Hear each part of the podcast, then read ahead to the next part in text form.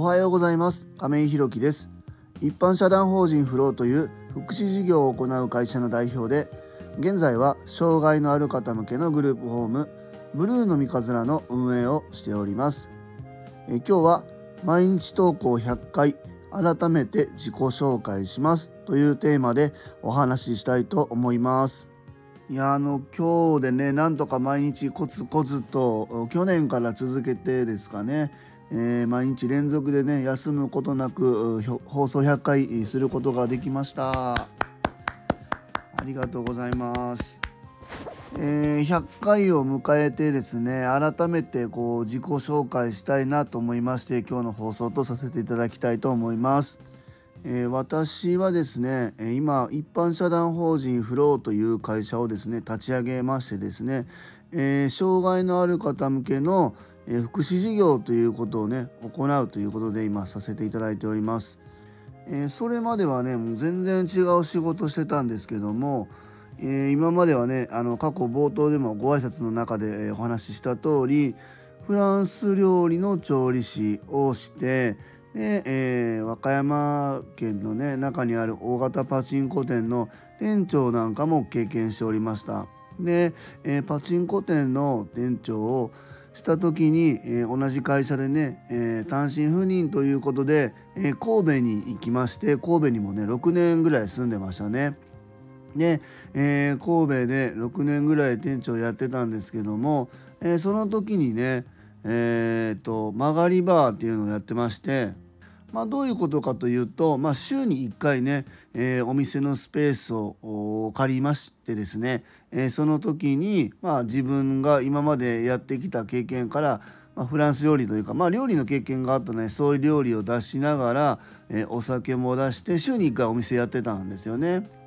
でまあ当初はですね、えーと、パチンコ店の店長してたんですけどもゆくゆくはね、えー、自分の過去の経験から、えー、飲食店をオープンしたいなっていう思いがあってその週に1回、まあ、練習がてらね曲がりバーみたいなのをやってたんです。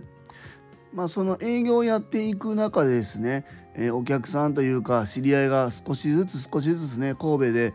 増えてきて、えー、つながりの中から、まあ、イベントをやったり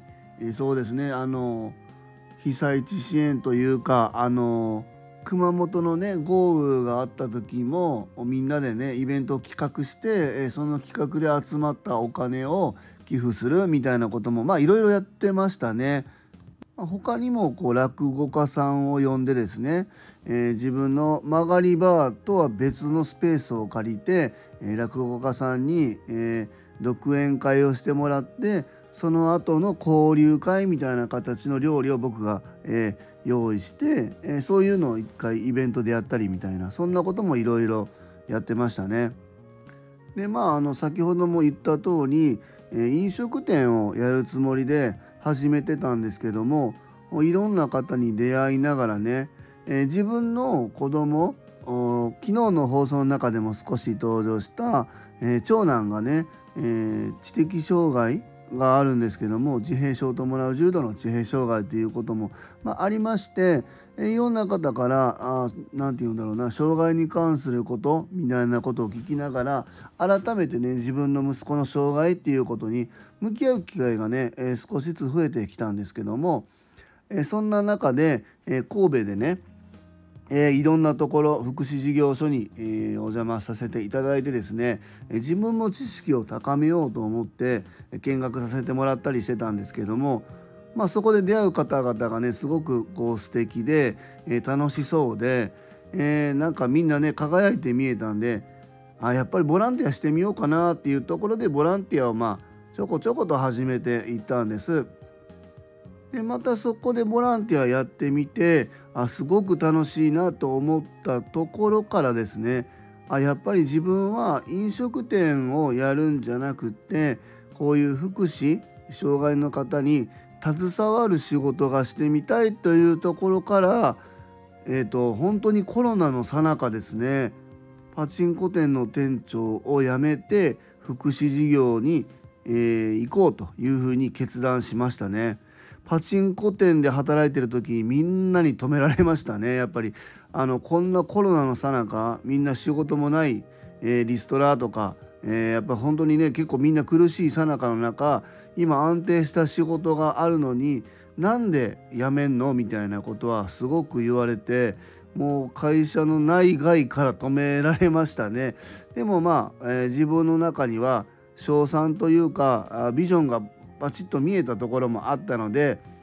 あの自分のね思いを貫いてですね、えー、福祉事業の世界に、まあ、飛び込みましたでまあいろんな経緯があって神戸からまあ和歌山に帰ってきてね、まあ、前職のパチンコ店も退職したっていうこともあって、えー、和歌山に帰ってきてで和歌山の福祉事業所でね、えー、勉強という形でねお仕事させていただきましたね。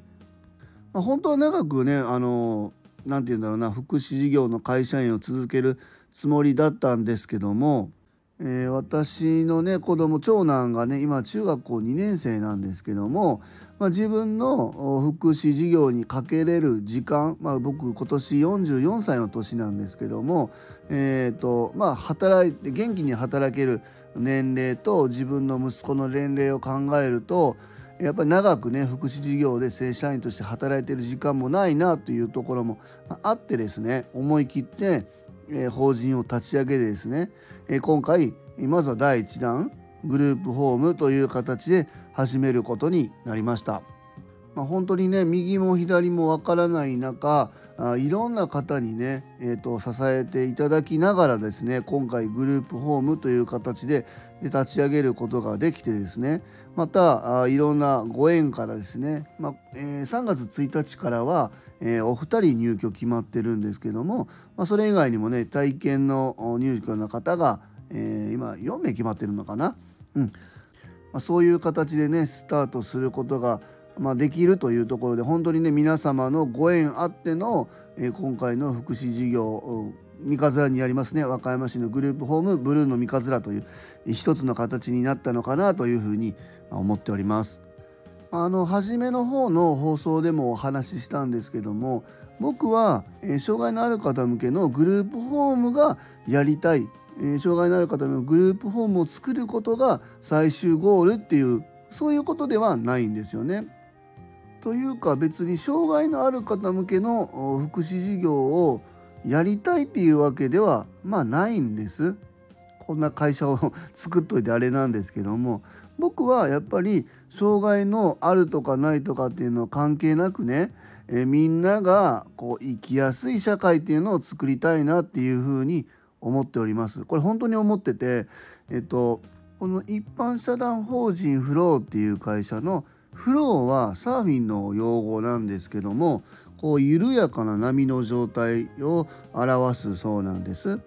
本当にねそういう波のようにこう自分のね近くの人を緩やかに許容できるような社会にしたいなという思いから今回この一般社団法人フローという会社を立ち上げさせていただいたんです。この支え合うとか助け合うとかそういうのってねなかなか本当に、え難しいことだとは思うんですけども緩やかに許容し合うっていうのはすごく僕の中でね、えー、人生の一個のテーマなんですよね。こう緩やかに許容し合えたらすごくみんな生きやすいんじゃないかなというふうに思うんですよね。まあ、障害があるとかないとかっていうのは関係なくやっぱりみんなね、え得意なこともあればやっぱり苦手なことここは難しいなと思うこと誰かの手あの手助けが必要だなって思うことっていうのは多かれ少なかれあると思うんですよね。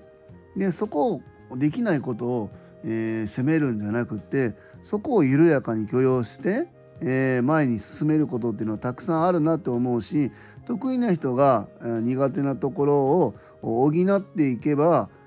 えー、みんなねすごく生きやすいんじゃないかなというふうに思っているんです。まあ、それを実現するための表現の場としてね今回僕は福祉事業という形でね法人を立ち上げさせていただきました。で今回ねこのブルーの三日面というところ和歌山市の三日面というところでね障害のある方向けのグループホームっていうのを立ち上げたんですけども、まあ、今回ブルーの三日面が、まあ、満床になったらもちろん2棟目3棟目、えー、グループホームのその種類も今回はね、え男性の方ばっかりなんですけども、えー、女性の方が入居できるようなグループホームも作りたいなというふうに思っておりますし今はね割と軽度な方が多いんですけどもゆくゆくはやっぱり障害が重い方うちの長男もね割と重度なんで、えー、普通グループホームってなるとなかなか受け入れてもらいにくい障害が、まあ、あるんですけどもそういう方にも対応できるグループホームっていうのもまあ作っていきたいなというふうに思います。でまたねグループホームだけじゃなくっていろんな福祉に関わる仕事っていうのもありますのでえそこをねいろいろ展開していきたいなというふうに思ってます。でまたね過去にそういうイベントとかもやってた経験があるので障害の有無に関係なくね、え地域にはこんな人たちが住んでて、えこういう人たちが、えまいるんだよというかまあそういうのをもうみんなで、え確認し合ってみんなでこう手をつないでやっていけるような地域を作りたいっていうところがあ一つの目標に今ねなってますんでここを実現させるために福祉事業っていう形以外のところにも横展開していってですね、えー、みんなでこう緩やかに許容し合える地域づくりっていうのを目指していきたいなというふうに思っております。まあ、まだまだね、あのー、福祉事業を始めたばかりで、え今回この3月1日からですねもうあと数日しかありませんし今日引っ越しの準備で来られる方もお一人様ねいらっしゃいますけどもまずは第一歩この和歌山市の三日面というところで始めます障害のある方向けのグループホームブルーの三日面っていうところをまずはねきっちり成功させてですね一歩前に進めたいなというふうに思っております。まあ、明日からもね毎日毎日こう投稿を続けてですね福祉に関わることまた自分の仕事観、えー、また人生観みたいなのをね皆様と共有してですね、えー、一歩この福祉に力を入れて皆様と緩やかに許容し合える地域づくりっていうのを目指していきたいなというふうに思っております。えー、今日は毎日投稿100回改めて自己紹介しますというテーマでお話しさせていただきました一般社団法人フローでは障害のある方向けのグループホームブルーの三日面を和歌山市の三日面というところで3月から入居を開始いたします。それに伴いまして入居者様とスタッフを募集中です。そちらの詳細などは公式 LINE やノートでもご案内しておりますので是非概要欄のリンクからご覧いただきますようお願いいたします。最後までお聴きくださりありがとうございます。次回の放送もよろしくお願いいたします。今日も素敵な一日をお過ごしください。一般社団法人フローの亀井宏樹でした。